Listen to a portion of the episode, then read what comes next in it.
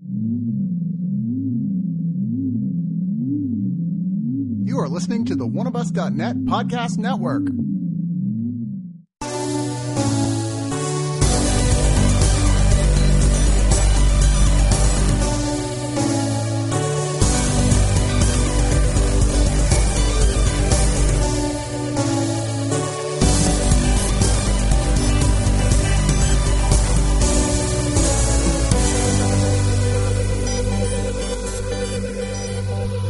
Digital noise, digital noise, digital noise, digital noise, digital noise.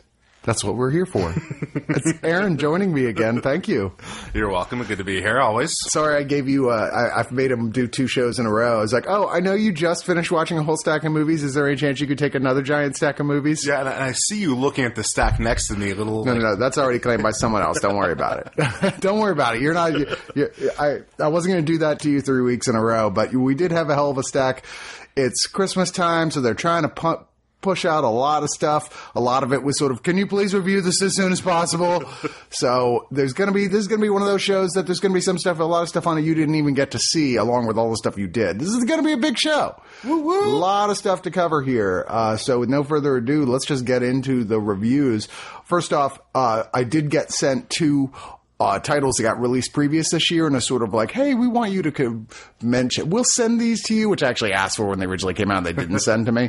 Uh, if, you know, if you mention them, you know, as like good Christmas presents, I was like, you know, you know, both of these are good Christmas presents, so I will mention them. And the first one of those is the film that argue, is the first movie I, I ever remember seeing in the theater. Really? I doubt it's my first movie I ever saw, because, you know, you, probably, yeah, yeah, you know, yeah. probably saw some Disney shit or something. I have no idea. But the first movie I distinctly remember seeing was my dad took me to see a re-release of One Million Years B C, which, of course, you have a whole different impression of as a uh, post-pubescent adult with the astonishing Ra- Raquel Welch wearing a fur bikini running around in...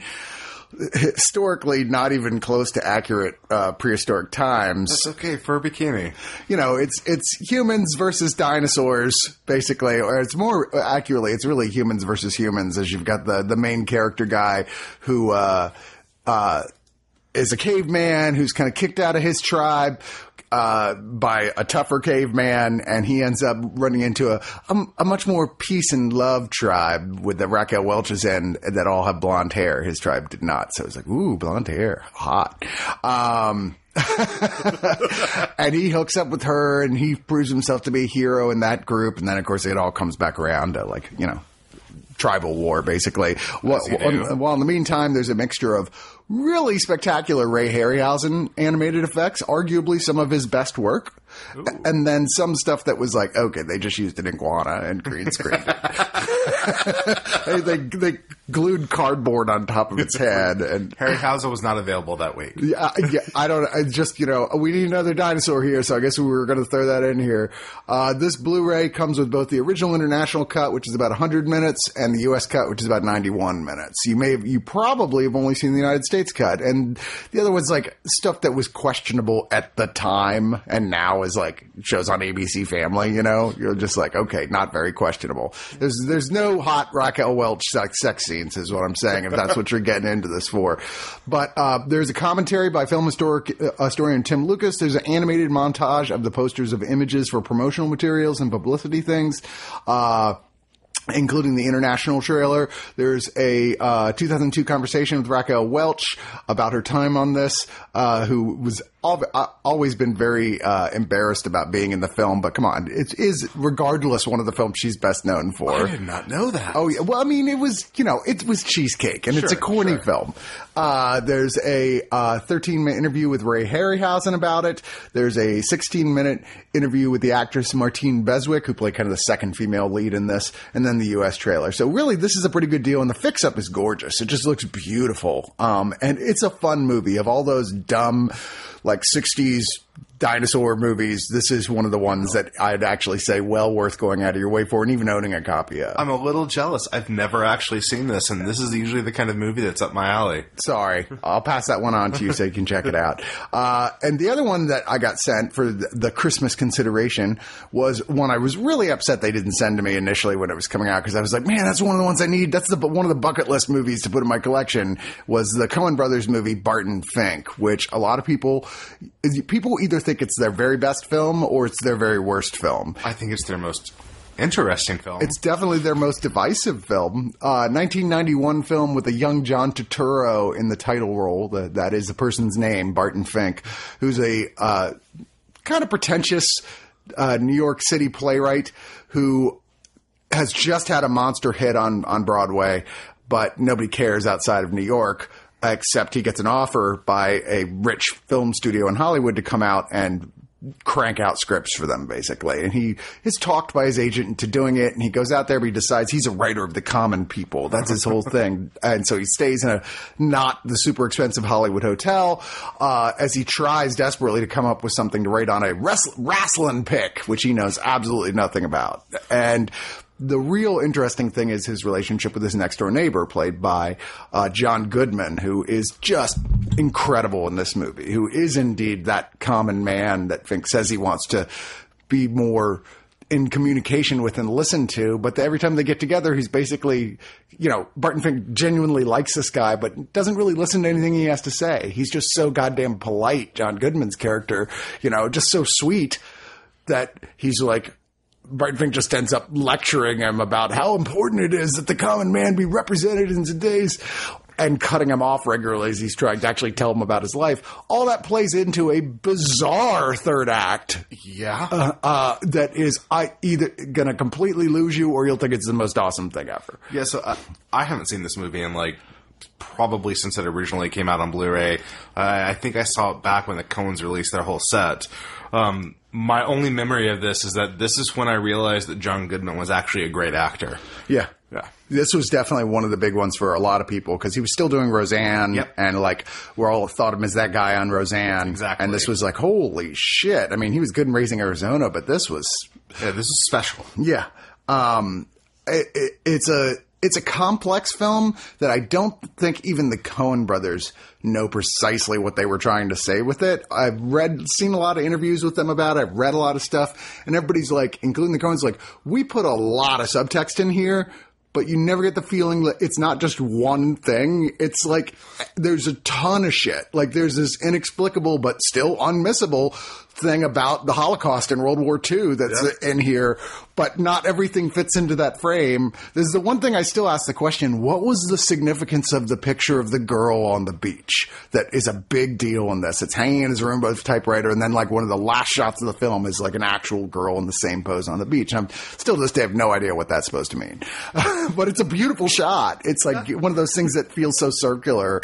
Anyway, there's an interview with uh, John Turturro about this. There's an interview with Michael Lerner, uh, uh, there's who's one of the writers. There's an interview with executive producer Ben Barinholtz. There's an interview with composer Carter Burwell. Great score to this thing. Um, there's a series of deleted scenes that don't really add a, a bunch. Most of them are extended scenes, really. Well, this is back when the Coen brothers were really... Uh, to use an impolite word, were anal about what they shot. They storyboarded everything, mm-hmm. were very careful, and were very precise, so they shot what they wanted to use in the movie, and only that. Yeah. No, you're absolutely right. They did, and there was very little in the way of extra stuff to fit in there. Like I said, usually it was just, there's one interesting bit where towards the end, the elevator guy basically gets his head cut off. It's a kind of a graphic sequence that they cut out of the, the final, some of the final sequences, and you're like, ah, okay, I kind of see why you took that out. But uh, I just want to point out as well, Michael Lerner as sort of the Hollywood exec guy in here is so great. Judy Davis has a wonderful little role in here uh, that kind of feels like she's playing her same character from Naked Lunch in a weird sort of way. Um, John Mahoney is in this, Tony Shalhoub, uh, John Polito, Steve Buscemi, a very young Steve Buscemi playing Chet, who gets the biggest laughs from the brief periods he's in this film of anybody that's in it. Uh, yeah, uh, Frances McDormand uh, plays a voice in here. Um, yeah, this is... one of those, you have to see it to believe it, and you're either totally going to fall in love with it, or you just be like, I don't get it. Well, and even if you don't get it, it's worth watching. It's yeah. something you should see. It's a gorgeous-looking film. Holy shit. All right, so moving on to stuff you have seen. Uh, the Criterion release for this week is Terry Gilliam's first solo-directed film from nineteen seventy-seven, the movie Jabberwocky. Which feels so much like a Monty Python movie, just minus half the cast. But at the same time, it's like... I think the biggest problem with Jabberwocky at the time when it came out with audiences, because I don't think American audiences really grabbed onto it the way they did the other Python films, was that it's not quite a Python film. Even more, as much as not having the other characters, it's like the humor's not quite Python. There's so much of Gilliam's much darker sense of humor yeah. in this, and bleaker sense of humor, that... it doesn't quite, even though it's very absurd at points, it never quite hits those Python levels of absurdity. It's weird. It feels like it straddles the line. Yeah. Because it, clearly this is Gilliam's first movie, because you can see that he hasn't quite gotten the uh, gotten how to master a story arc yet. It's yes. still, it's this collection of bits and funny scenes, and they're hilarious. And like I watched this with my brother-in-law, we laughed the whole way through it, but it's... it still doesn't tell a full story almost. Yeah, I mean, I mean, it does, but it's, you're right. It feels more like a, collect- I have this idea for a funny sketch here. Yeah. But like I said, it's just so, it's almost unbearably bleak towards, the, but, at points, and just like very like, isn't society fucking wrong and fucked up? You know, very Gilliam type uh, sentiments with, but that, like I said, don't quite play at that level of absurdity that Python's normally known for. Although I will say, I've, I really liked how they did the Jabberwocky attacks. Oh, it was great. They were really cool. Yeah. And the entire movie, because they built up to it so much, I kept waiting and going, God, the Jabberwocky's going to look like crap. It's got to look like crap. This is an old, low-budget movie. It really looked good. It was and fun. It, it was a. Well. I mean, you never good. believed it was a real no, thing, no. but it was like a fun, very creative-looking creation that they yeah. made for it. Uh, and of course, Michael Palin from Python plays the lead character here, is a young barrel maker who's in love with right this girl named Griselda. She is clearly the ugliest woman anywhere in his area, but is also the shittiest person. Yeah, ever she and her whole family area. are just awful. She has like very little regard for him. She basically puts up with him, and that's about it. And he's determined. They're going to, they're in love and they're going to be married. Uh, and he ends up getting into a whole situation where he goes to the big city from his village. Everyone's in fear from the Jabberwocky, this mysterious monster. Um, the king is uh, the great name, Bruno the Questionable, is, uh, having tournaments to have the knights fight each other in jousting tournaments to determine who will send to slay the beast, and that winner will get the princess. And of course, at one point, someone points out, we're kind of killing off most of our army here. In the gooeyest uh, way possible. Yeah, they're like watching and just getting sprayed with blood like they're at a Guar show. Uh, and and Michael Palin's character, uh, Dennis, which is like the most Python name ever, uh, ends up like the princess... kind of thinks he's someone else and falls in love with him and keeps putting these, like, nothing, nothing he can do can dissuade her from... Yeah, because at this point, he's still clearly in love with Griselda, who yeah. hates him with a passion. Yeah. But it's this absurd comedy of errors, and he, of course, ends up getting kind of accidentally sucked into the final fight versus the Jabberwock, uh... and, the, you know, the the plot is neither here nor there. Yeah, it it's doesn't not, matter. It, do, it doesn't really matter. It's... It's funny is what it comes down to. It did contain one of my favorite running gags uh, that I've seen in a while, which is he's given a potato mm-hmm. in the very beginning just as a throwaway. Like, literally, Griselda throws it out the window as trash, and he takes it as this wonderful, heartfelt gift. Mm. And every single person who sees this potato that grows increasingly more and more and more rancid as the movie goes along thinks it's the most amazing, wonderful, lovely gift that the movie you ever could be given, just because they're that hungry and that poor. yeah. Yeah. Uh, that is a good bit. Uh, this being Criterion, of course, it's pretty pretty good, uh, uh, about the best version you can get of this. There's audio commentary ported over from the D V D with Terry Gilliam and Michael Palin, which in and of itself, of course, makes it worth owning, because those two guys, any two members of Python talking in a room is like, wouldn't you want to have that worth recording in that, your collection? Yeah. Uh, there's a forty-one minute Jabberwocky, Good Nonsense. That's a retrospective featurette with brand new interviews with various members of the cast and crew. Uh, there's a nineteen ninety-eight twenty-two minute audio interview with the director of photography, Terry Bedford. Uh, there's a uh, fifteen-minute va- interview with Valerie Charlton, The Making of a Monster, uh, which is, of course, the person who made the Jabberwocky. Uh, there, there's a three-minute original opening that was edited for U K audiences. There's a sketch-to-screen comparison, which is the slideshow concept design, sketches and storyboards versus the actual uh, filmed stuff. There's a two-minute reading by Michael Palin and Annette Badland, who also starred in the film, of Lewis Carroll's Jabberwocky, the original poem that this was... A, a kind of based on. uh, and yeah, I think they put this together into a very solid package. Yeah, yeah, I'm with it. It's one of those ones a lot of people who love Python don't even know this exists, or love Gilliam don't even know this exists. And what's really interesting, too, is to see how, even though this movie is as old as it is, how the creature design has kind of woven its way into the fabric of consciousness. Mm-hmm. Even the new uh, Alice in Wonderland movie that had the Jabberwocky in it looks remarkably like just a high... budget, slick version of this creature. Agreed. Yeah. Uh, all right, so next up, you did not get to see... This is one of these ones. They were like, can you please review this shortly? uh, called The White King. This is a twenty sixteen British sci-fi drama that uh, is based on a novel the same name by... Uh, I'm going to pronounce this wrong because there's accent marks all over, but Georgie Dragaman. Uh, that apparently the book is very different than okay. the, the movie they ended up coming up with. It's much more sort of like contemplative and philosophical and decidedly does not take place in Britain or whatever, whatever. Uh-oh, phone alert, phone alert. Somebody forgot to turn their phone volume down. Sorry about that. Look what happened. Oh, God, and now I... Now he can't turn it off. Well, we're going to be reviewing his phone ringer, which I kind of feel is a weird choice, quite frankly, for a phone ring. You know, of everything you could have picked, that was the one, Aaron? It's actually an alarm. It's a... Oh. Right. Yeah. Why yeah. did you set an alarm? Uh, my wife's medication. Ah, uh, okay. Fair enough. Sorry well, about that. No, that's okay. Now we know. I, I was I was so prepared. Turned my phone off and set it to Do Not Disturb, so it didn't even vibrate. Well... I completely forgot about the alarm. That's... that. I've been there. I have done that myself. Anyway, uh, yeah, so it's on The White King... Uh, follows a young boy, Dejata, in this fictional fascist society that's not like a, not based on the Nazis. Like, cause there's like, cause it definitely, I mean, there's people of all races now, is together it here. Not based on the Nazis, or is it based on the Nazis, but just not really? Not Nazis? Really. It feels more like it's, it's a, uh, a dictatorship that doesn't seem to use racism as one of its primary okay. facets, you know? Um, but he's a twelve-year-old boy, uh, this dystopian world he lives in called Homeland, uh, where he lives in, in poverty with his, his, uh, mom and initially his father, who in the beginning, after a very bucolic nature scene out with the family, gets carted away by men in black who politely are like, yeah, say goodbye to your family, tell them whatever. And he's like, yeah, I just, I, they need me to go work with them. And it's very clear that he's being arrested. They're just being cool about it. You're wondering why. And it turns out why is because he's the son-in-law of one of the leaders of this whole movement, played by Jonathan Pryce, uh, who doesn't much care for him. But nonetheless, there's a, there was a grudging amount of like, okay, you're a loudmouth and dissident. You're still going to get carted away, but at the very least, we're not going to shoot you in front of your family. That's polite. As, as it is.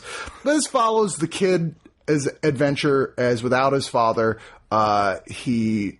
is just trying to make sense of his life, to deal with very violent bullies in the area, uh, to deal with everyone in, in the the uh, immediate vicinity s- spurning his mother, basically not even letting him shop at the local store anymore. Um, and her trying to figure out, well, what are we, getting to the point of desperation, what are we going to do? You know, being unwilling to use the connection to her father, but finally having no choice but to try and, and, and find a... a way to beg him for help. Um, and there's a, um, a lot of, uh, I guess, I don't know. There's a lot of like, so what exactly, I mean, yes, the dystopian dictatorships are bad. Sure. But what are you getting at exactly here? It feels vague to the point of like, I really am unclear on, on what your larger point is. That's the problem I often run into. Anytime you adapt a really contemplative novel is... you run into turning into something that's just generic. Uh, it's like, okay, great. Yes, we know that they're bad. Yeah. Continue. We, we've seen that before. Yeah, no, agreed. And I didn't think this really brought a lot of new interesting s- stuff to it. In fact, the most interesting thing it had was, you know, that robot that's been in the news lately, like that's super realistic and like actually said something about like, well, maybe we should wipe out all of humanity. That would oh, solve your problems. I thought you were talking about the sex robot that no. got broken at the porn. No, no, no. It's the one. It's like the, the actual A I one. That yeah, yeah, out, the yeah. A I one. It's in the movie. Yeah. Oh, it like plays a small role in the movie, and you're oh. like, "Well, that's fucking weird. What is that thing doing in here?" Um, I immediately have to ask the question, though: wouldn't that, since it's such a new A I in age, have affected the way it viewed the world too? Like, would it know the difference between the real world and being in the movie? I good question. I guess we'll find out when. That's why uh, it's going to wipe us out. When Skynet takes over. I was going to say, this is why it happens right here. The missiles could be he- heading right now. We don't even know. Yeah. Could be just, they could have just launched. Yeah. Hey, it's okay. God apparently loves Austin, so we'll make it through. yeah, I, I don't know. This, this um, trailer is, uh, this movie was overrated by some, underrated by others. I felt kind of in the sort of, I'm glad I watched it, but it didn't really leave a lasting taste in my mouth. Interesting, but hardly essential. Um, I, but you know, don't trust me. I saw a lot of critics who absolutely loved this thing. I just wasn't one of them. All right, let's move on to one we did both see, and that is the wow, how have I never seen this before film Animal Factory. I have the exact same feeling about it. Holy shit. I was like, I've I'm never really even impressed. Heard of this fucking thing. Yes. Like when I was watching the trailer, I was going, wait, oh, oh, oh, he's in it. Oh, oh, yeah. He's in it too. Oh, that's in it. Oh, look, it's the only other movie John Connor was in. Right. Uh, this came out in two thousand. Uh, it's a crime film set in San Quentin prison, directed by Steve Buscemi, which yeah. is cool. Uh, and it the main star is Edward Furlong, who's like a young guy. Uh, he's he's used as an example, basically, for his crimes and thrown in the big house uh, for drug possession. And he is like, he probably deserves it, but, you know, the judge wanted to set an example of prosecuting the son of a rich guy, you know. Well, it was one of those, he did it. He definitely deserved to be punished. Right. But the question is, did he deserve to be punished to the extent to this that he degree? Was? Well, that's yeah. what these sort of make an example of cases yeah, exactly. are like. But um, when he gets there, he immediately uh, meets up with Willem Dafoe, who takes him under his wing. Right? What could go wrong? Well, weirdly, nothing yeah. really. I spent the whole movie waiting for this to do the turn that every other prison movie does, yeah. where Willem Dafoe is ultimately the big bad. This sets up all the cliches of the prison movie and deftly dodges right past yeah. them and sets up the type of film with a, a conclusion I did not see coming at I mean, all. I mean, so it still does some of the same old tropes that we see in every sure. other prison film. Yes, prison sucks. Yes, prison makes people worse in a lot of cases. And, and they still do that. And show that, but it was really refreshing for Willem Dafoe not to be this evil, manipulative guy just waiting to get a hold of him. Yeah, I mean, he's not a good guy. No, but not at it's all. Unlike every other prison movie ever made in this scenario. You're like, Willem Dafoe actually kind of is like, you get the feeling he's like, he's like a young me. You know, he's like, I'm kind of treating this guy like my, my adoptive son, and like seems to genuinely like this guy. Yeah. And you've got performances in here as well. Danny Trejo, probably, probably. I mean, this is two thousand, so the relatively early role for Trejo, who got a very late start in well, show business. And I know that he got st- he got his start while he was in prison doing um, working on a film. And my thought was, was this like where he initially got his start? I do not know. No, his first film film was was Runaway Train. Ah, and he's actually in, in a decent amount of movies. Actually, he started back in nineteen eighty-five, but um, wow, he had a lot more way off, a lot more films than I thought. Uh, color me wrong, but uh, anyway, anyway, uh, who else was in this thing? Um, God damn it, I had it in front of me a second ago. Tom Arnold, Mickey oh Rourke. Oh my God, Tom Arnold was yeah playing like phenomenally the, creepy in the this. psycho Jesus. guy you don't want to fuck with in prison. Uh, John Hurd, Seymour Cassell, who's great in this. Uh, this is surprisingly a really good, lot of fun prison movie that, like I said, kind of defies a lot of expectations that you have about this thing. Completely agree, and I and I. I have to go back to Tom Arnold, who is in all of maybe four minutes of the movie in total, is probably gives him one of the creepiest prison performances ever, who literally three seconds into his on-screen appearance goes, just, you know what? I think I'm going to rape you. That's basically what he does. Yeah, pretty much. He flat out is like, yeah, I'm the guy you've been waiting for to show up this whole film. Yeah. It doesn't appear to like the third act. Uh, this is an Arrow release, so it comes with a commentary with one of the producers, Eddie Bunker, and then with Danny Trejo. Uh, there is uh, critic and author uh, Barry Forshaw, who wrote The American Noir, The Rough Guide to Crime Fiction, talking about Eddie Bunker, who passed away in two thousand five. And then a theatrical trailer, there's also an insert book booklet with writing and stills. It's not the biggest package they've ever put together, but I suspect there wasn't a lot of stuff to well, grab from this in the first place. It looks really good, and, and amazingly, it made me more interested in Steve Buscemi as a filmmaker. Yeah, me too. I mean, Steve Buscemi's just a fascinating guy. I, I just, I never even knew he directed movies. Uh, not directly connected in any way except that both titles evoke animals, um, and that they're both from Arrow is our next film, Zoology, that, that is a uh, Russian drama magical realism film. All right. That, I'm really curious how you felt about this. Um, it's one of those films that, like, if I had been in a different mood, I probably would have been completely bored and hated it. But for some reason, I was, like, I was very awake and paying very close attention to it. And I kind of, at the end, came away going, eh, I like that. Really? I can't see rewatching it, but I can, but I liked it. Uh, I didn't mean to interrupt. Please, the plot. Yes. Uh, this... middle-aged woman, Natasha, lives alone with her mom in a small seaside town. Uh, her life is extremely boring. She goes to work. She comes home. She goes to the same routine every single day. She has zero friends. In fact, people actively make fun of her and torment her around her, presumably because she's, I guess, less attractive than they are, which is a which is question mark. Not really that true either. Yeah. Just everybody's super shitty. Yeah. It's not a great place to live. No. And, uh, but so, something strange happens, and you never – it's unclear. I mean, I didn't know till I read, like, director notes on this that she wasn't born with this thing. But, like, apparently she all of a sudden grows a tail, and she hides it, but it starts – changing her life in weird, subtle ways. One of the main ones is that the this guy who's her, her X-ray technician that she goes into uh, is kind of fascinated with her and with the tale and asks, basically asks her out, and they get in a relationship together that culminates in a, a very odd sex scene. So, like, I, this is one of the rare movies that I think would have been, for me, I did not like this at all, actually. Mm-hmm. I struggled to not fast forward through scenes of it towards the end. I understand. Um, but when I was watching it, I, I felt like if this were the kind of movie that I normally hate, which is that just plucky, poppy, fun, uh, fairy tale movie, like made for kids, I would have really liked it. Okay. Because they had a lot of the hallmarks of something like that that would have worked really well. And tended they, instead they went through this really odd, artsy, dramatic kind of style to it.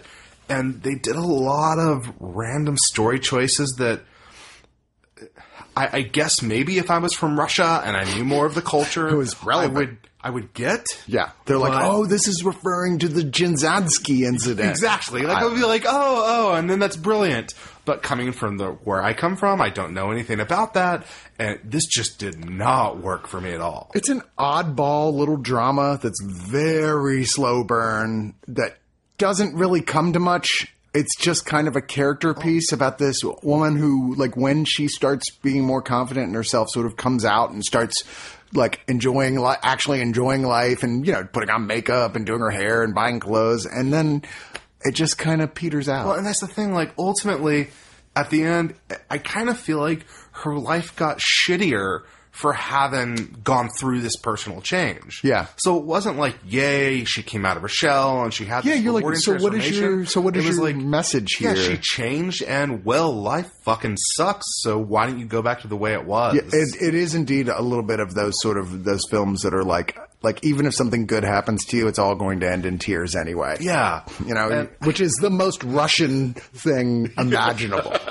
Yeah. I've never even thought about that. You're yeah. right. Yeah. That, that explains Dostoevsky it. Would have approved. uh, yeah. This is another Arrow release, as I said. It's a twelve and a half minute interview with actor Dmitry Groshev uh, in Russian with English subtitles. There is a twenty-four and a half minute um, The Tale of Zoology, which is basically just a look at it from the viewpoint of a film historian, which is weird because this isn't a terribly older film. It just came out recently. Uh, and then just the trailer, an insert booklet, and what have you. I will say, there's one bit of this movie that I really liked, mm-hmm. is that she keeps running into all these people who are super religious and super conservative, which I did not know was an aspect of Russian culture, was how Christian they were. Yeah. And I mean, I guess depending on where you are, it's yeah, a big country. And it's delightful having everyone spread rumors about this witch with a tail stealing children. And then she starts to just really get a kick out of it because she is said witch with a tail. And yeah. It starts making the rumors bigger and better and making her seem like even more of a demonic presence. it, it was my favorite part. Um... I agree. That was pretty funny. Yeah. Anyway, let's move on to the movie. I think we both agree is the worst thing we saw this week, even though I know people who love it. I don't understand you. Uh, this movie, the new Brett Gelman uh, comedy drama film, Lemon, is aptly titled. I do not have a single redeeming thing I can think of about this movie. I, I despised it. I, okay, I, I'm... Um, comedies are tough for me anyway. I've always been like, I'm harder on them than anything, but I especially tend to dislike comedies about deeply unpleasant people as yeah. the protagonist. You know, exactly. You have to be doing something really special to make those type of comedies work for me. And, and there are a few out there, but this is one of those, following this guy who is a self-involved misanthrope, uh, who is just thoroughly unlikable, Isaac, who is a drama teacher and kind of an arrogant jackass of one. His girlfriend, played by the the wonderful but often miscast Judy Greer, is uh uh is living with him and clearly has is clearly having an affair. And she's a blind uh lady, and like, but it's so obvious that you're like, he's more blind than she is, that he doesn't see it. Well, so he clearly has mental issues. Like, yeah. like, like he has some kind of an emotional issue. He's on the spectrum. He doesn't understand human. Yeah, uh, he, he doesn't understand human interaction, and quite often he just kind of go de- goes down this route where, like, why are you doing that? And I don't fundamentally understand how you can do that. I mean, he is he's presented as one of those characters who is like clearly on the spectrum, but like has channeled it through thinking he's better than absolutely everyone else around him. And, and fundamentally, I have no problem with that. There are a lot of great movies that have autistic characters in them, characters on the spectrum, that are really good and make you feel for that character and have a connection with absolutely, that character. Absolutely, yeah. The problem here is that there's no arc. It's just, you come in, it starts that he's a shitty person, yeah. in the middle he's a shitty person, and is he finally has it out with the people around him. He kind of maybe has an exploration with homosexuality, but not really. I mean, yeah, there's and, a, one of the people who's his student, but also just appears to kind of be there to also make themselves feel also better. Kind of a prick. Yeah, who's is Michael Cera, who's like, oh, he's the one really, the guy who actually has gotten real work, and all he does is just shower him with compliments, and then makes Gillian Jacobs, who's a young, just starting out actress there, feel like shit constantly. Yeah. And you're just like, God, you're such a prick. The only saving grace to this film at all is when he goes to his parents' house for uh, Hanukkah. And yes. It's so absurdly uncomfortable, this whole sequence. And there's this whole thing where they're singing, I don't know if it's a real traditional Hanukkah song or not, but they're singing all together, like someone's playing on the piano and everyone is singing, this very separate group of people in this house, this uh, Hanukkah song that's bizarre, and it's just the most awkward, uncomfortable thing you've ever seen. Uh, I technically laughed at one other sequence where he steals a grandma. Uh-huh. And that's the only saving grace the movie has, is that those two two-minute clips. Yeah, I mean, like, the stuff where he's trying to date, uh, he's he's trying to date after uh, his wife leaves him, this uh, African-American woman, who's very sweet, uh, and he is just incapable of knowing how to communicate with anybody else. He thinks he's being, like, woke, and instead he's like that guy who goes, he's like one of the characters in Get Out, the white guys, you know, hanging out with these, her whole family at, like, a cookout. And so, like, when she came into the movie, is actually, I got really hopeful. Yeah. I thought maybe this is what's going to redeem him. This is the turning point. And yeah. Then he starts understanding, he, if he doesn't necessarily change or learn how normal humans interact, at the very least he finds something that enables him to not be just an absolute utter shit And no, no, he just continues to be the worst person ever. Yeah, there's no light at the end of this darkness tunnel, and I and I just found it. It was you're like you're supposed to be laughing at him, and I'm just I don't find Are him you? funny. I find him just pathetic and sad, and oh. wish he would like go acknowledge he has a real problem and get professional help. I didn't find it funny to watch him. And that's the thing. Like I, I don't like watching movies where I laugh at people. Mm-hmm. I, I want to watch a movie where even if the character is unlikable, you can connect with them on a human level, right, and you want to watch them better themselves. Yeah, there are films, lots of films that are like that. Like, I think a good one that's actually making my top ten list this year is Brigsby Bear. Yes! A, yeah, which you're oh just like, gosh. oh, what a spectacular, fun, really rooting for this guy who, you know, may not be autistic per se, but he's been sheltered from all of humanity in this weird imaginary world his parents have created for him, and now he's in his thirties and re- going into the real world, and you're rooting for him so hard! And, and the movie pays off, you know? God, that, that's what this is. This is the movie on the flip side of Brigsby Bear. Yeah. Everything that Brigsby Bear does to make that character likable and interesting and enthralling, this does the opposite. Well, let's move on to something that is exactly the opposite of our reactions to Lemon. uh, and it's a movie I think we both took us both by surprise and going, wow, that was fucking a, a... That's a classic. How have I never heard of that? And this is the Mexican nineteen sixty-six Western film Time to Die, or Tiempo de Morir. Now, obviously, like, the Mexican Western has never really made the translation to American audiences as something, even some of the ones that are considered to be real classics, of which there are many, have never really made the... Oh, yeah, of course I've seen that, along with all the John Ford Westerns and what have you. To be honest, except for, like, the Rodriguez movies, I don't know that I've ever seen one. Well, and this guy who directed this, Arturo Ripstein, uh, and it was one of the uh, uh, first films he ever made, apparently. He went on to do a lot of films that people consider to be major classics, but he's always considered this to be one of his lesser movies. Which blew me away. Yeah, yeah. So th- there's an interview on the movie, and, and we're jumping ahead a little bit, I apologize,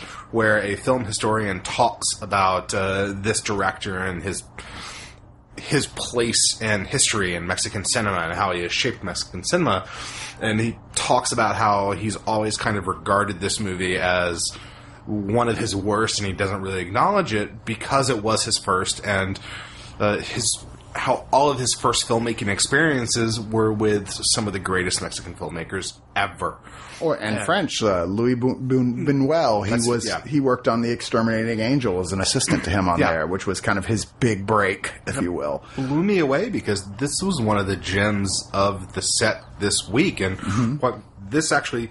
This whole week was you filled with more good movies than bad, I thought. Good. And this was one of the better ones. Agreed. Uh, the plot here is this guy, Juan, is returning to his, his little hometown after being in prison for eighteen years for killing a guy uh, in reportedly cold blood. And you're like, uh-oh, you're expecting something very different as the general reaction. But everyone's reaction is, it's so good to see you. You're going to want to leave immediately. That guy's sons are going to fucking murder the shit out of you. Like, they're going to kill you if you stay. And he's like, I don't want, have any bad blood with the sons. I don't want to, anything to happen, but this is my home. I'm going to reclaim my house, of which almost nothing is left, uh, and try and hook back up again with the, the girl I left behind, who since had gotten married, had a kid, and now is a widow. Uh, everybody is so like, he's such a great guy, but he needs to get the fuck out of here. And it's a study of this guy who's like, has really, as we learn gradually, what actually happened with the murder of these the, of this guy's father, that it's history repeating itself, that this guy's always been a good guy. He was just maybe a little more hot-headed then than he is now, but he's just enormously patient in saying, this will just all blow over. It's going to blow over.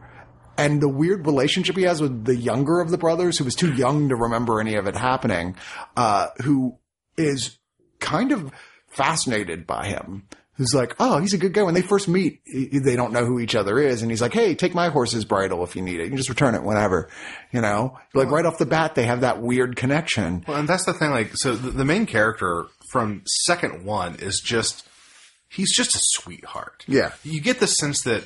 It, even though the, there's talk of this event, and you you see it from the brothers' perspective, what they think happened, and so you see this guy as kind of a maybe a once badass like um, Clint Eastwood was in Unforgiven. Right. But from when you watch the actual main character, he's just this affable, really sweet, intelligent, kind guy who just is trying to get back to yeah, his life. Yeah, much beloved by all the people who used to know him except for these yeah, sons. Except the sons. Like everyone who uh, – no, no one has anything but n- nice things to say about him, including saying – yeah, he is a really fast gun gunfighter if he needs to be. He can be a badass if he needs to be, no question. But he was never really the kind of guy who was an instigator. Well, and what so, I wasn't prepared for, though, is that how slow the movie ended up being. And I say slow, I don't mean that in a negative way. Yeah. Uh, it, it's very much a contemplative movie yeah. where it's about watching this man come into the town where he once was, seeing how things have changed. Everybody who he's friends with who talks about him so wonderfully, they're all the older men, the the the patriarchs of this little community. And it's it's God, I'm kind of at a loss for words now, actually. uh, but it's really interesting to watch him come in and be celebrated as this old guard for this shitty life, and he just gets right back to work. Yeah. He starts to rebuild his house. He starts to put his garden, uh, the farm back together. And the movie ends up just being this slow, pot-boiling, kind of tense experience. It's where almost... You, where you know it's building to something. It's almost like a weird sort of Western noir. Yeah. Where you have the totally fish-out-of-water guy who's like, like a good guy and goes, is can almost see what his fate is. And is just refuses to acknowledge it, but he's heading inexorably towards it nonetheless. And, and it almost does it knowing that it's going to end the way it is, and yeah. he's okay with that. And it almost like like I said, that ending last twenty minutes almost feels kind of like Unforgiven. Like I'm yeah. like I feel like Clint Eastwood saw this movie. um, and this was we didn't mention one of the most remarkable things about this. This was written by very famous uh, Nobel Prize winner Gabriel Garcia Marquez and novelist Carlos Fuentes. Uh, you know, and this was right before Marquez got to be, you know, everyone in the world knew who he was. So that's kind of a big deal. Yeah, yeah. yeah. Uh, I didn't even know he had ever written a movie. So. I actually didn't either. But yeah, this is beautifully shot. It's it's kind of at the end, you just want to sit there and think about it, you know? So it feels like the movie, and when I ended up seeing this, it was over Thanksgiving holiday, and it was an afternoon where everyone went to go see, uh, it was to the zoo, and it was this huge social event with like thirty people, and I was kind of had my fill of people at that point. And I took the afternoon off and just kind of sat down, watched this movie, had the house to myself. Nice. And it was the perfect experience for this movie. You want to watch it when you can just kind of have those moments to let it ruminate in your mind. One of my cats is puking in the background. Yay, cats. That should be fun. God damn it. uh, this comes with a video introduction by director Alex Cox, who, of course, did such movies as Repo Man. And Sid and Nancy. He filmed a little, about seven minute interview about his own personal insights and what have you. But, uh, you know, I mean, they were just trying to get somebody famous to go, this is badass. You need to watch this well, movie. Well, this was the the thing I was talking about that I watched where he talks about uh, how he felt about it and yeah. where he came from. It, it was a good watch. Really the, short, but good. Uh, there's a, a commentary track. Uh, which basi- basically is a kind of more talking about how everybody died. um, but, but yeah, and then the trailer. There's not a lot here in the form, form of extras, but wow, this is one of those movies that I guarantee was not on your radar at all, and it really should be. And now this director, Arturo Ripstein, I'm like, wow, if he considers this to be one of his worst, I'm definitely checking out more films in his catalog. I kind of had the same opinion. And like, so I, I don't know... I'm torn between this and one other as my pick of the week. Okay. Because they're both very different movies that have a very different effect. Yeah.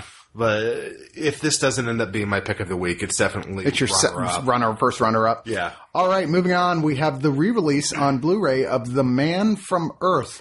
This is one of those films that actually got seen through tape trading. It was a little tiny indie film that didn't get a proper release except for a few film festivals.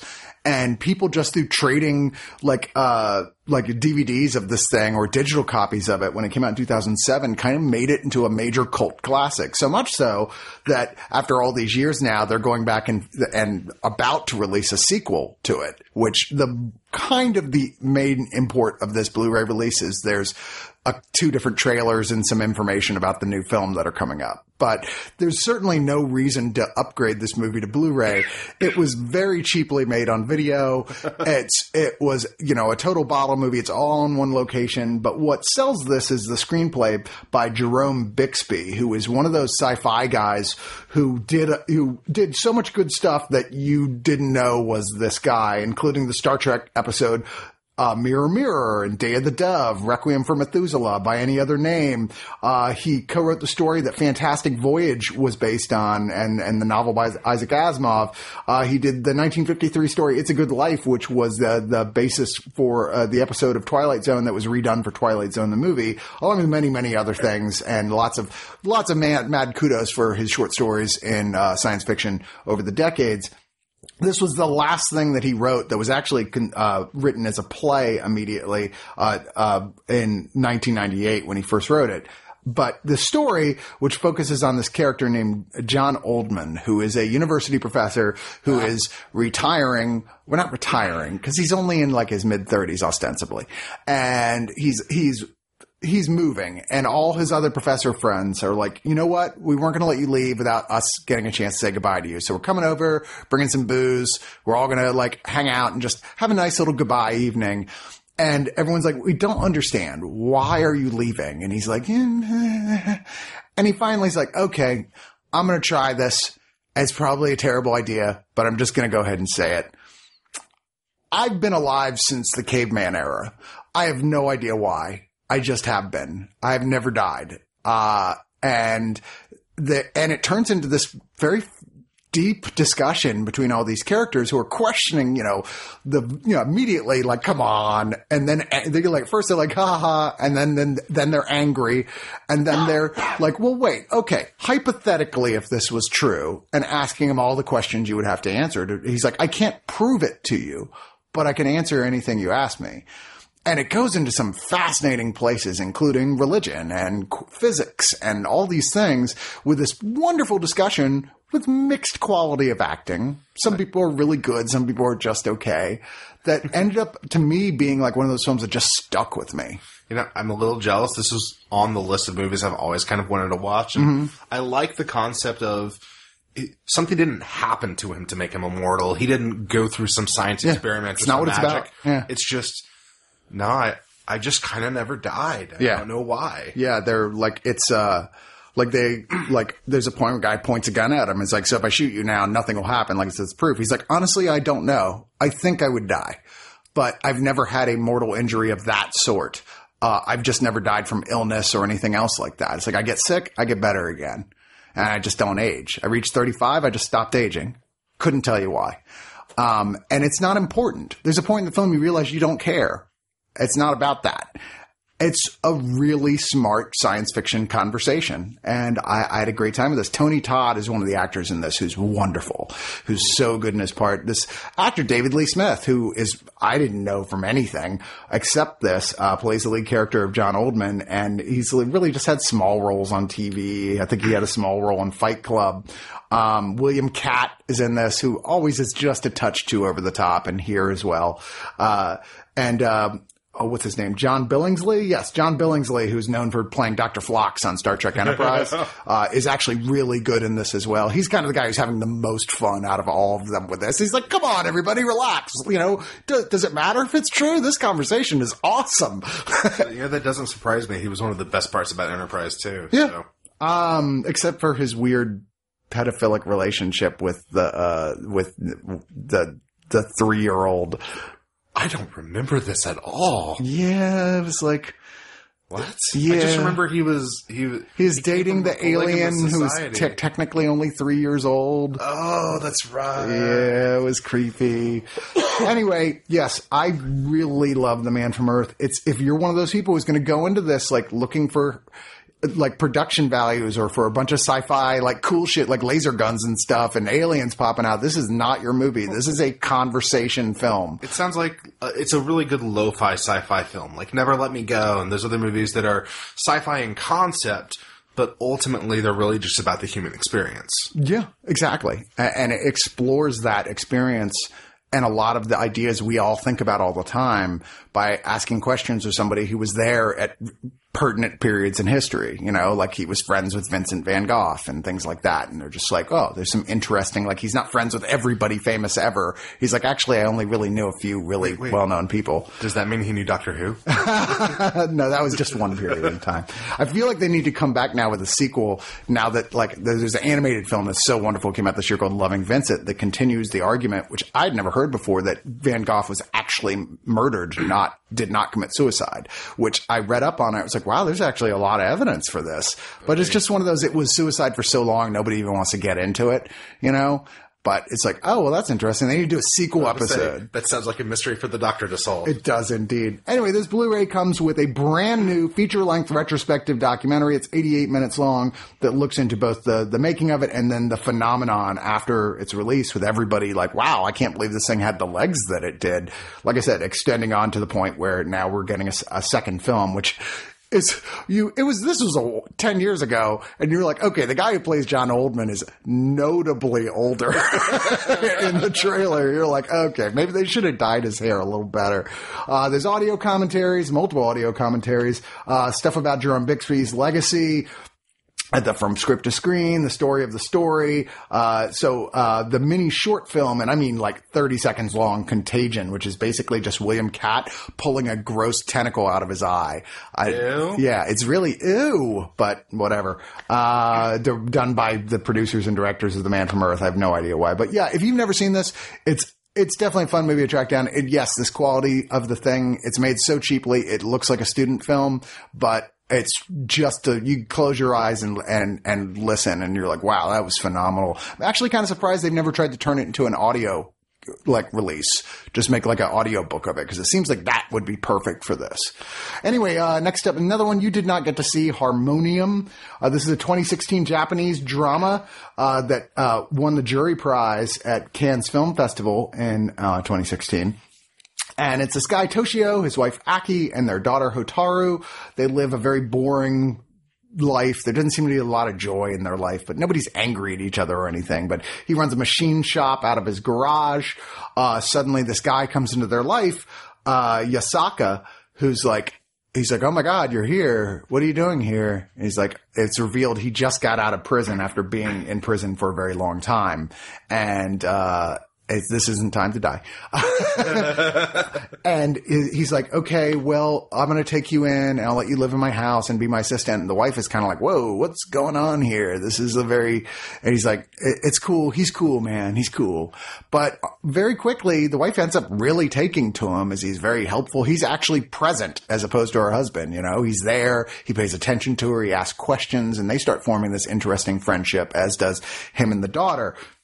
And all this, like, okay, this is a very Japanese art drama until basically a shoe drops that's really fucking shocking and changes up the entire course of where the story is going. And I don't want to say what happens because it's it's really past the halfway point it happened. So I'm like, okay, that would be a major spoiler to reveal, but it's a it's a very like why it's less that it's graphic or anything and more that why did that happen?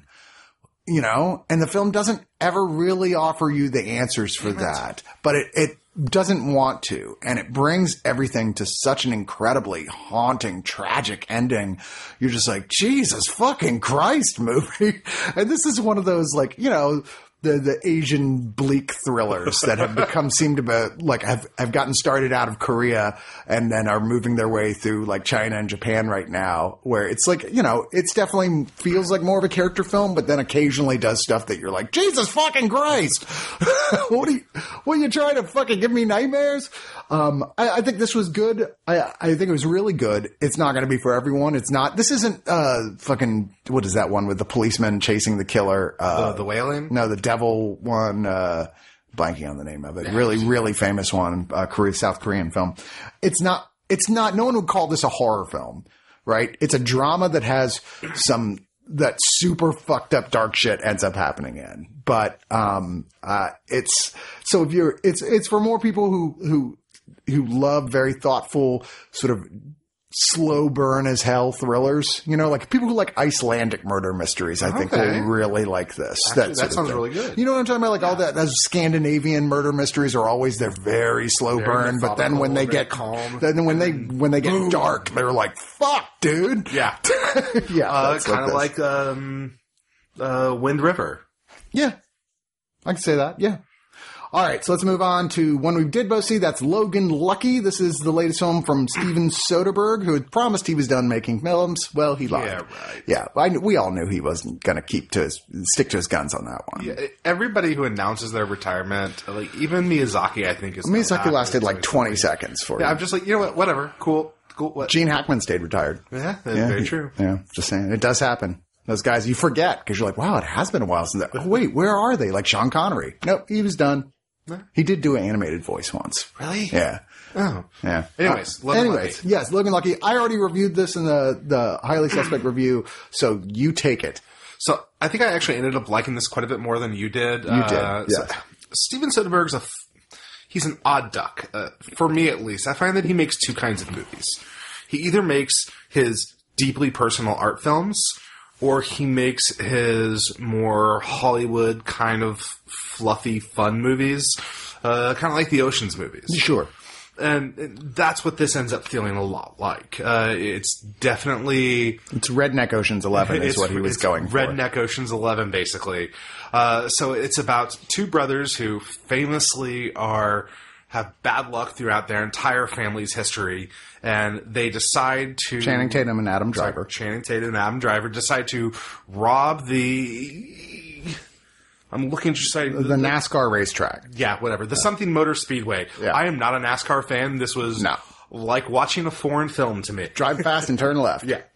Um, but yeah, so it's basically this uh, family. As they get together, they plan a heist, pull off a heist, and like any good heist film, there's cons within cons within cons. Uh, I actually watched this once myself uh, and then watched it again with my wife later on. It was hmm. really interesting to watch it a second time because there's a lot of random bits of dialogue in the very beginning that you don't get are...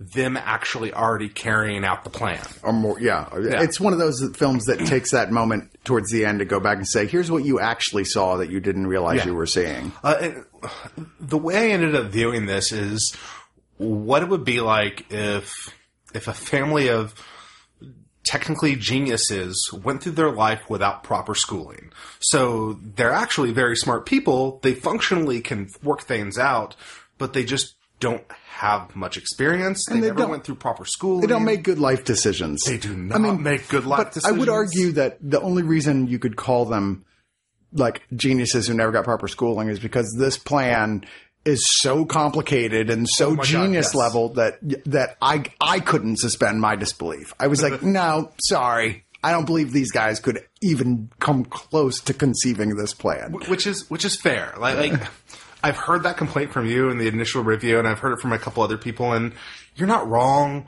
Uh, it's just that for me, it just kind of worked. Yeah. There's a, there's a plot that goes on with, uh, Charming Potato and his daughter, uh, involving her in this beauty contest that ended up just working like hell for me. It got to all of my inner feelings about being a father and, culminates in a really beautiful scene where they uh, sing a song that I'm not going to spoil. I, I don't have that same thing, although I did like those sequences. If yeah. they'd had cats that he was taking to like a cat show, I might have like fallen yeah, for it. It would more. have been the Acrocats, and, and admittedly, I would have liked the movie more with the Acrocats in it. Um, I did like Daniel Craig in this a lot, who is Perfect. playing like this master safecracker who totally sticks to his ac- his southern accent in this thing. I was like, wow.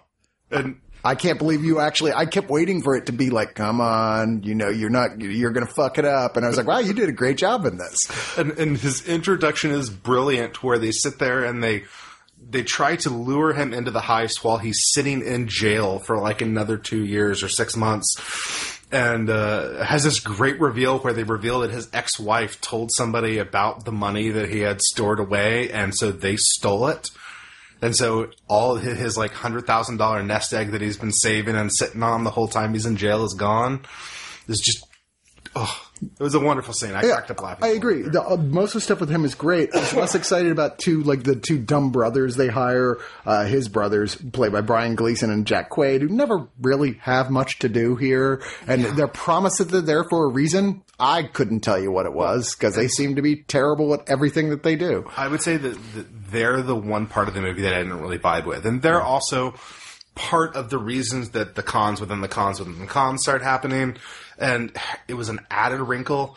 There's also a character who comes in and like not even the third act, yeah, but like like halfway through the, the third the act, third point eight act, yeah, that just you didn't even need. Not and, crazy about Seth MacFarlane in here playing one of the villainous characters because he's playing such a caricature that it's just like, come on, man. Even for this movie, you're too over the top. He's such a caricature, but I was okay with him for one reason, and it was that the very first scene that he's in.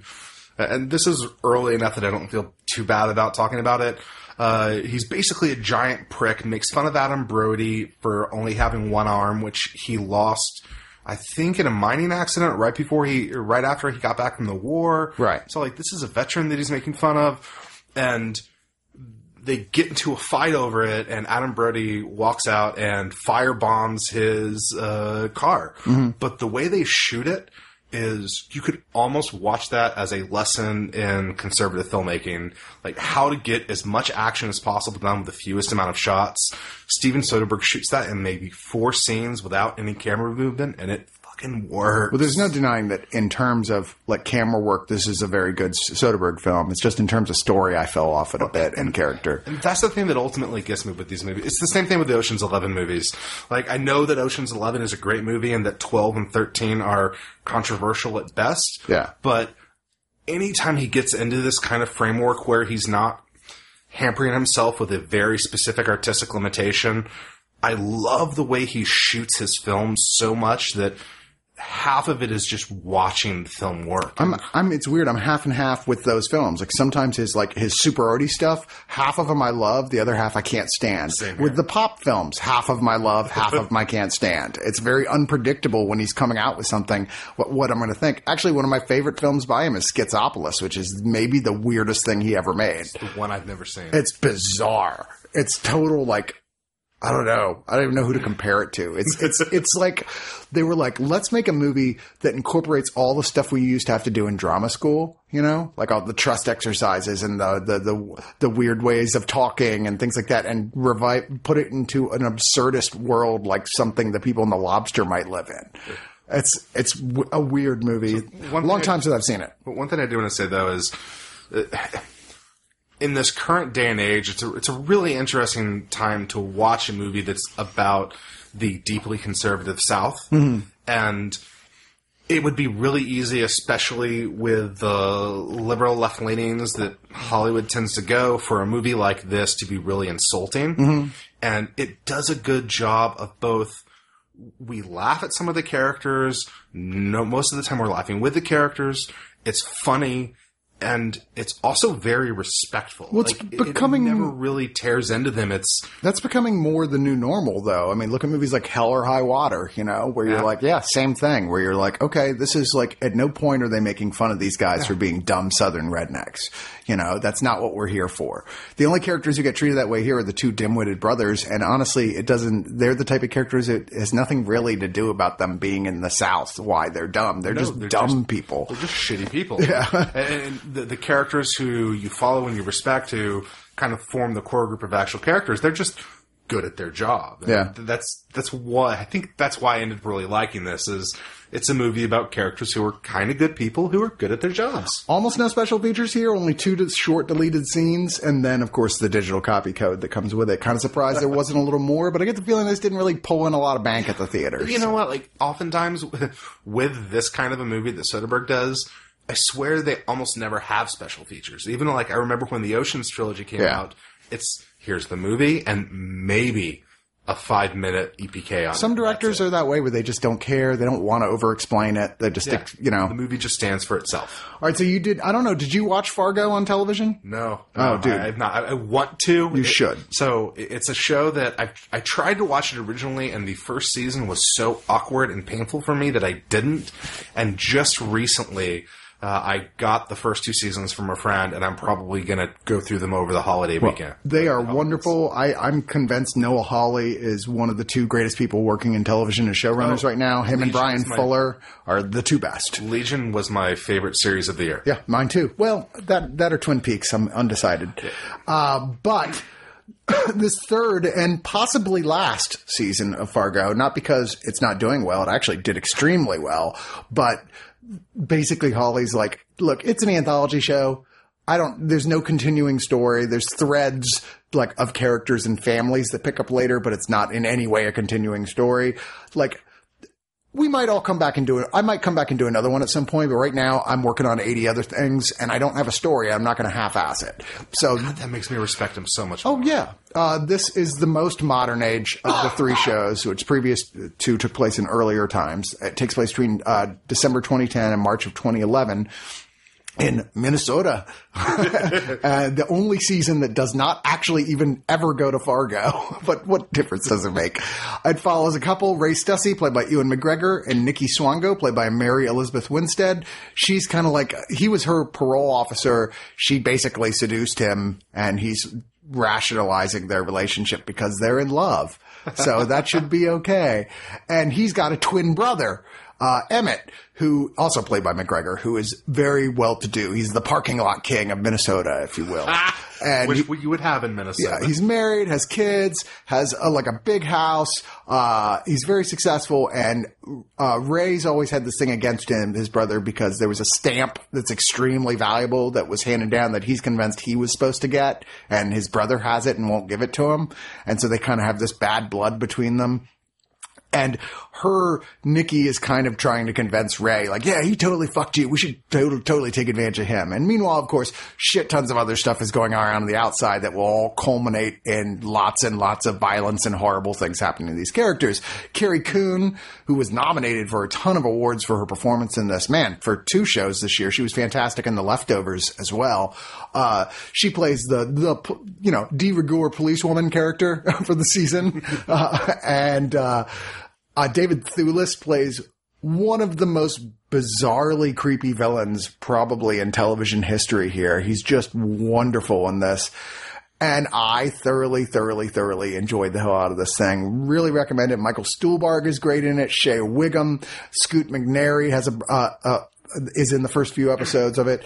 Um, yeah, it's not as good as season two, which I think is the standout of the whole show, but fuck it, man. It's still really good television. You know, I'm halfway convinced that once every two or three years, Noah Hawley gets together with this particular creative crew and plays a game of Fiasco. And it's just like, yeah, you know what? Let's turn that into a show. Uh, yeah, right?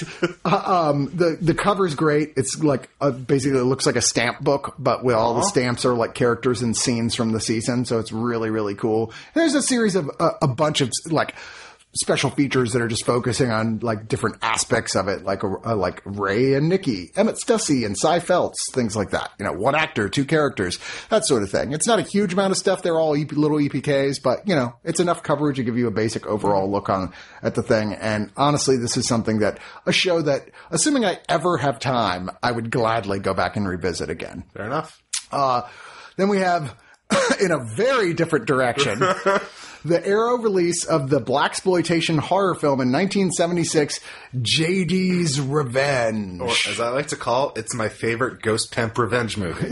Indeed.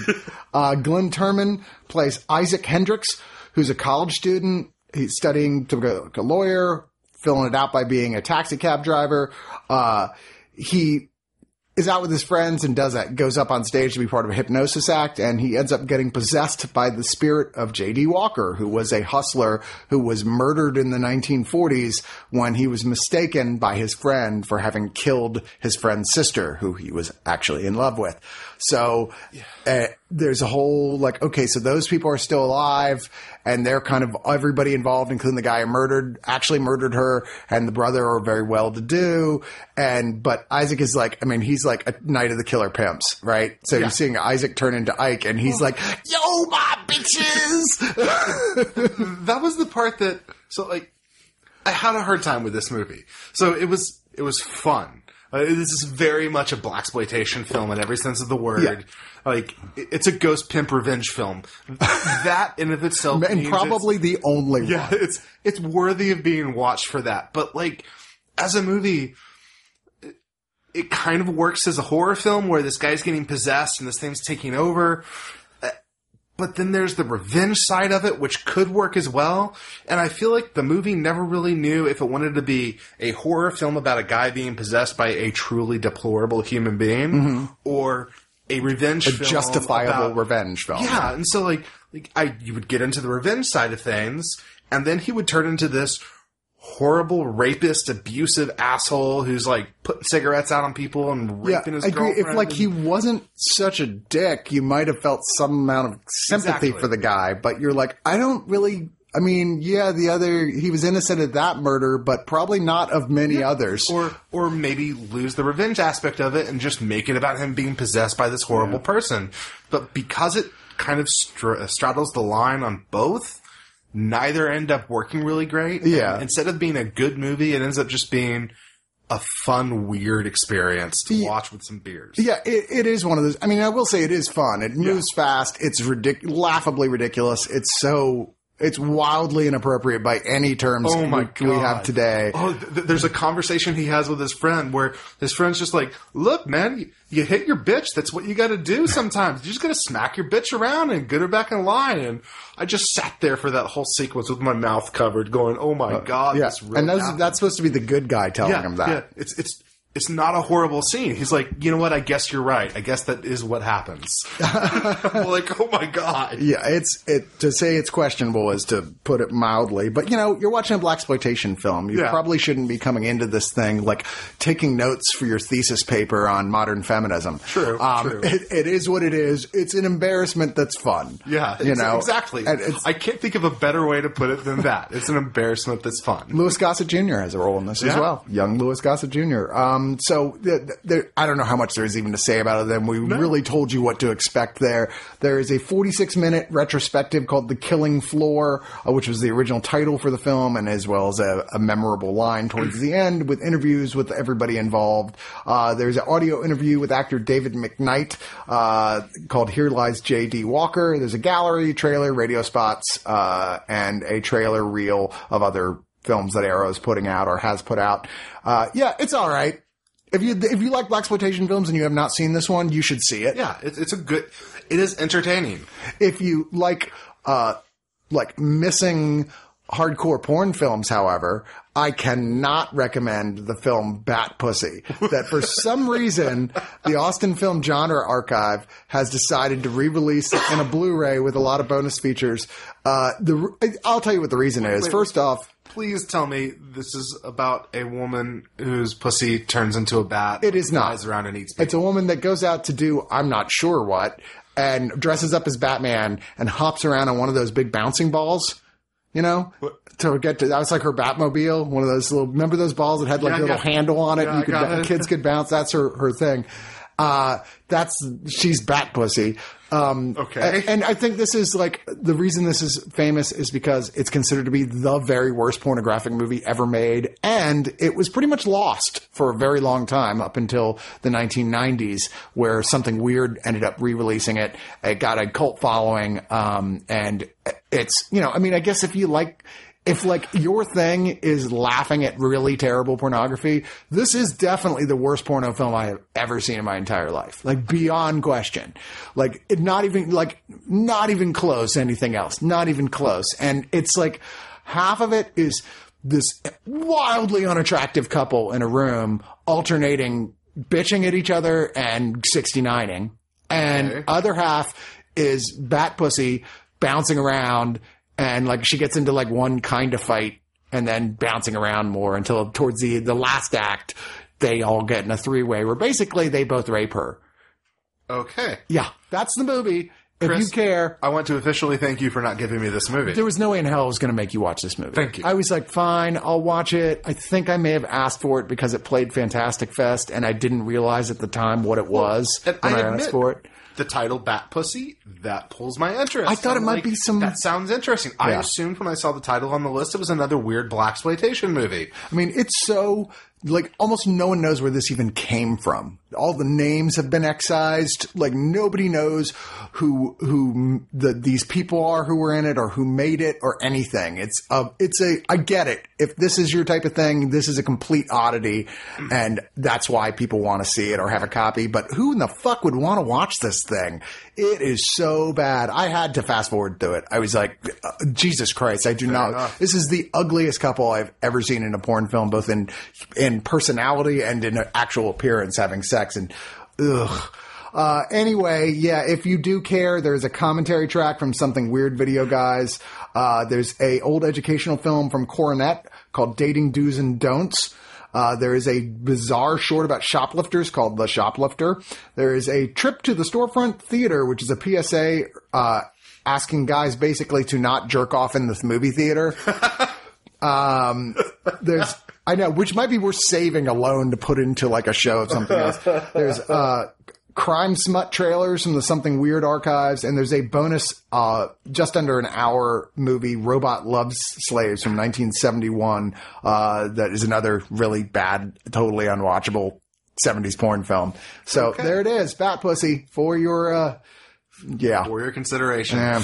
uh, all right, so let's move on to one we I think we both really like this I one. I really like this one. This is The Hitman's Bodyguard. Stunned that almost every review I saw of this feels like they just totally didn't get this film of what it was trying to do. They're like, oh, it's so dumb and it's all these cliches. I'm like, it's supposed to hit all those cliches. It is literally a tribute to the action buddy cop action movies of the eighties and nineties. It felt like what it felt like a really good low key parody film parodying the Lethal Weapon movies. Yes. You know? Yeah, not even parodying, just a tri- like pay on. It's a, making it an it's homage. Like we don't homage. get. It's going. We don't get these movies anymore. Nobody makes yeah. these movies anymore. Let's make one of those movies. And yeah, it hits like a lot of the big cliches, but it does it winking right at the audience. Like this wouldn't feel like one of these movies if we didn't do this. Well, every character goes off to does, does a really good job. They're all foul mouthed. The action is great. It's yeah. hilarious. Action is fucking terrific. And, um, uh, and before we get into the plot, I want to say that.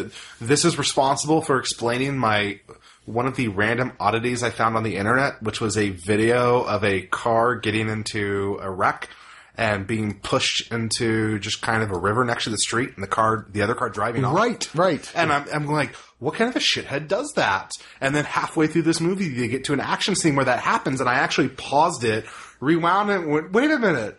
Oh, that was somebody shooting the filming of this movie. It all makes sense now. Right. I, I remember seeing that video beforehand, too, and going, what the fuck? And then realizing, yeah, yeah that was just from this movie. Uh, Ryan Reynolds plays, like, you know, top of the line, formerly bodyguard Michael Bryce, who, after fucking up a protection gig of a rich and powerful guy, we see, has gotten to the point where he's living out of his shitty car and pissing in a bottle and doing... Uh, protection, smaller protection gigs, but he's still, I mean, it's one of those things, like what happened was beyond his control, but it fucked up his whole life. It lower, got rid of his top rating, so he didn't, wasn't getting hired at the same level. He broke up with his girlfriend because he's convinced she's the only person he told, and he's like, you must have told someone else. You huh? must have let it slip. There's no way anyone would have known we were there. So they broke up their relationship uh, because of that, but she... ends up getting back in touch with him uh, and offering him a gig when she is put on a protection detail to Samuel L. Jackson, a notorious hitman who has agreed to give evidence against Gary Oldman, who's like a third world Russian, like like Russian protectorate dictator. Who I swear to God was based off of the guy who just recently killed himself like two weeks ago. I know, ago. right? Totally he felt like that. He looks exactly like him, and it's the same kind of shit. I feel like he totally was. Um... But he's like, if they don't basically get his testimony there, the guy's going to go free to this U N trial, which seems unlikely. Well, and they have this arbitrary, like, you have to be here on Tuesday at exactly exact, five p.m. Yeah, it's ridiculous. Or he goes free. But it's the setup for this type of movie, yeah. right?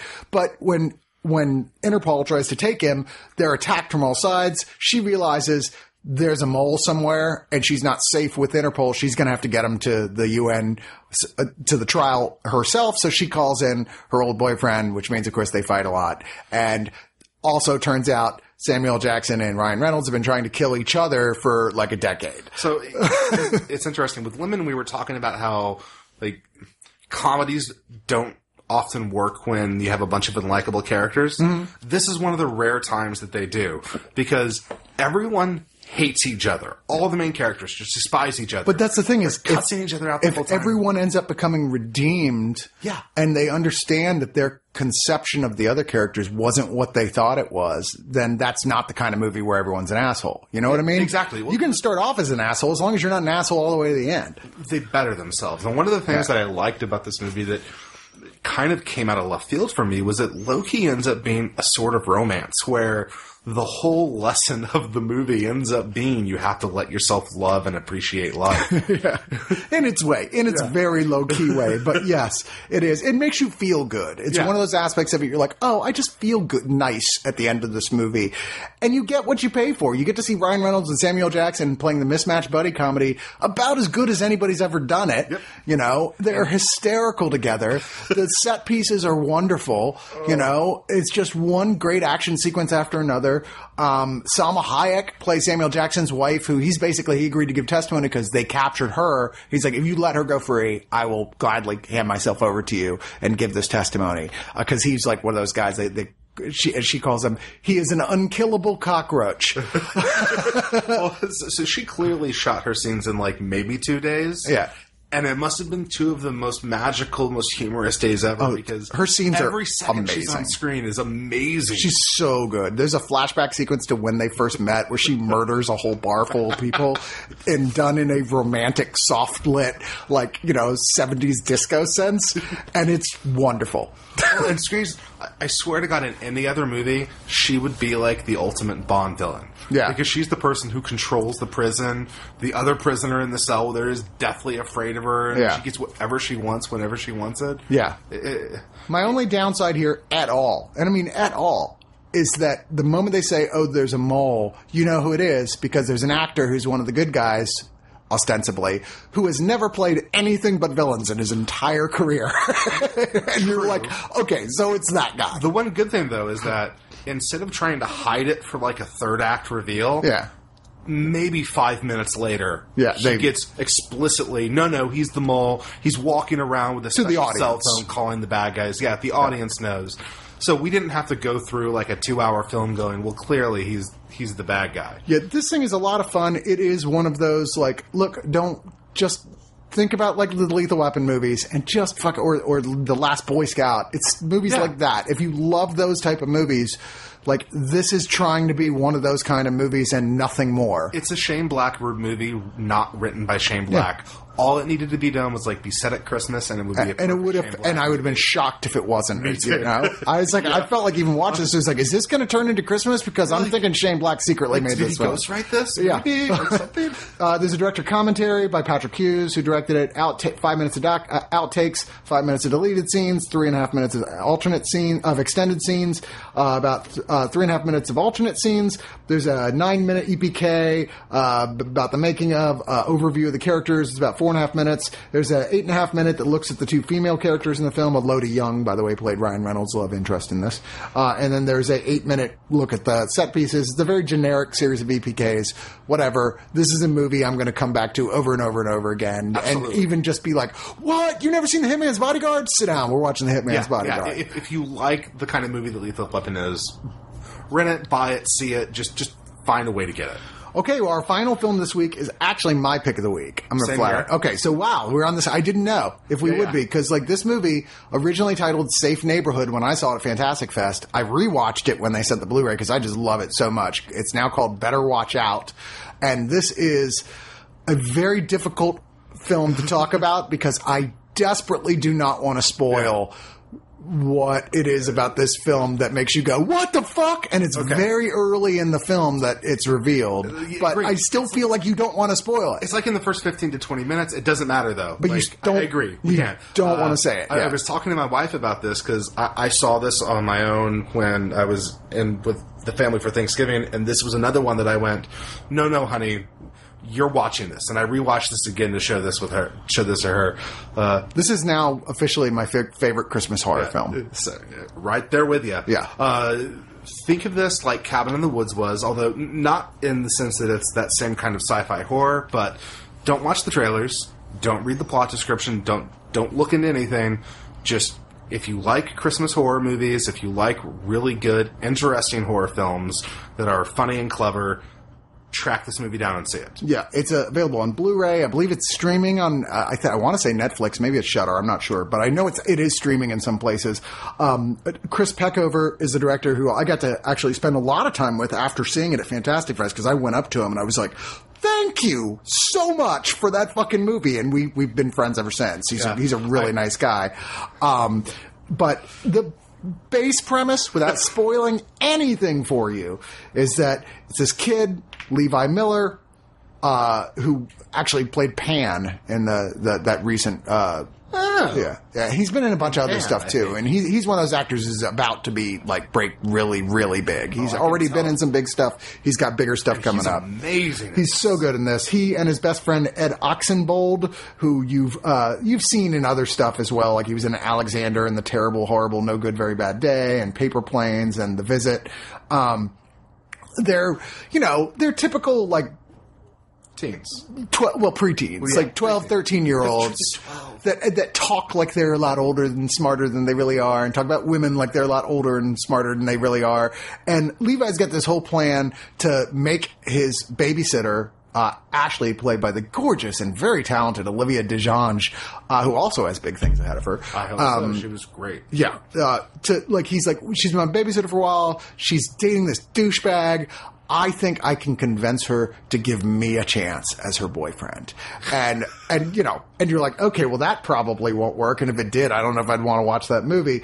But, uh, He, she's coming over on Christmas Eve. His parents, played by Patrick Warburton and Virginia Madsen. Only downside of this movie is we don't get more Patrick Warburton. But, no. you know, hey, what are you going to do? Can't go full Warburton. And so it was re- um, one thing that I found really refreshing that I can talk about is, and it was the same thing, because this movie has almost the exact same initial setup as the Netflix original Babysitter. Mm-hmm. Which I've not well, seen. Yeah, it, it's decent. It's good. In both that movie and this one, the parents are actually kind of cool.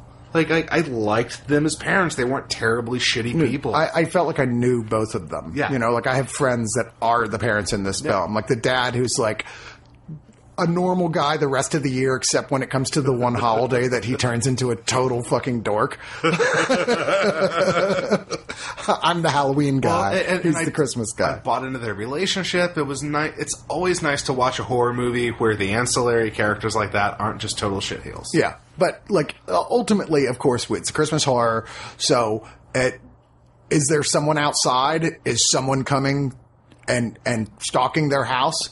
That's as much as I'm going to say. But, I, but oh, my God. Like, there have been people – I knew some people who stopped this movie at a point because they were like, I find this offensive.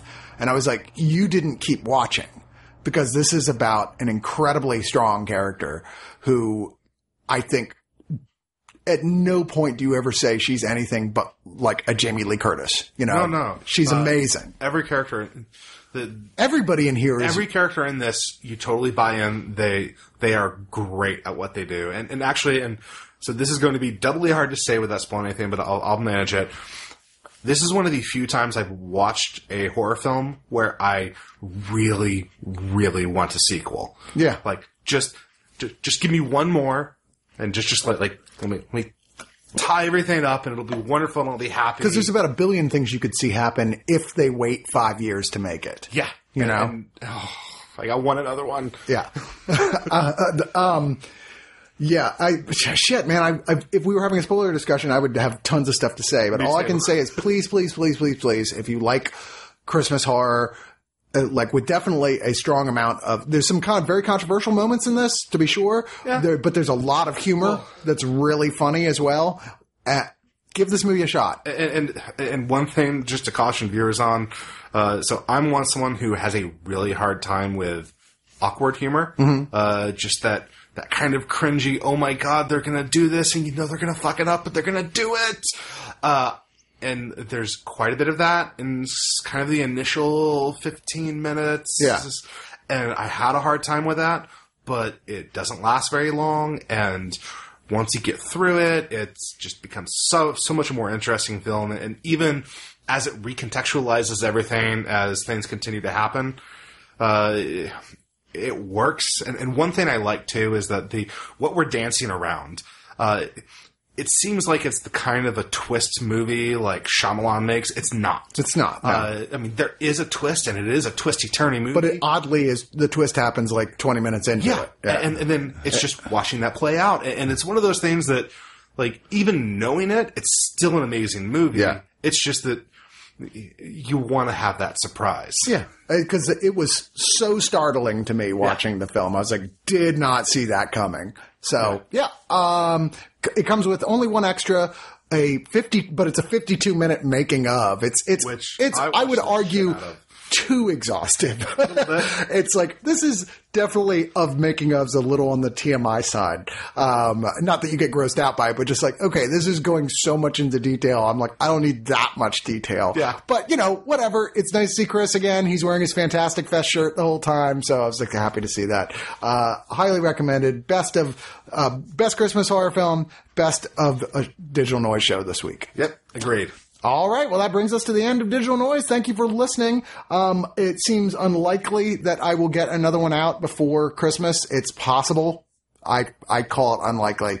Um, but if I don't, please have a great Christmas. Be safe out there. If you're going to drink, do it at home in the company of friends and a crackling fire. Amen. Um, and you know what? Do what I'm doing. I'm doing like an orphan's Christmas in my house. You know, get a bunch of these Christmas offbeat movies that are out there. There's lots of them to pick from. Rare Exports is another really good one to pick. Krampus? Krampus is good. A Christmas Horror Story is really good. Yeah. Uh, there's a, there's quite a few good ones out there. I, I usually put together a mix of like Christmas-themed short films. Like there's a lot of horror Christmas short films out there. Some really good ones. I just saw a really good one at Other Worlds Festival. I'm now officially adding to the queue. Um, but like the one, have you seen the one where Jack in the Box, like the, the figure of Jack in the Box, like the, yeah. the, the character is like being stalked by Ronald McDonald on Christmas night. No. You know, like it's, it's a, it's a home invasion horror movie, but that's with delightful. Like Ronald, Ronald McDonald is the home invader. It's really good. Um, and that's, I believe Adam Green made that, horror director Adam Green. Okay. But yeah, do one of those things with your friends. It's all about having fun, celebrating the things that you love and the people that you love. Please do that. And, uh, yeah. If, and if you love us, don't forget to become a subscriber because that helps a lot. Most definitely. And don't forget to buy all your Christmas presents through our digital noise links because that gives us a kickback. That also shows some love, so do that. Yeah, buy your Christmas presents. Have a Merry Christmas to all. I love you, Aaron. I love you, Chris.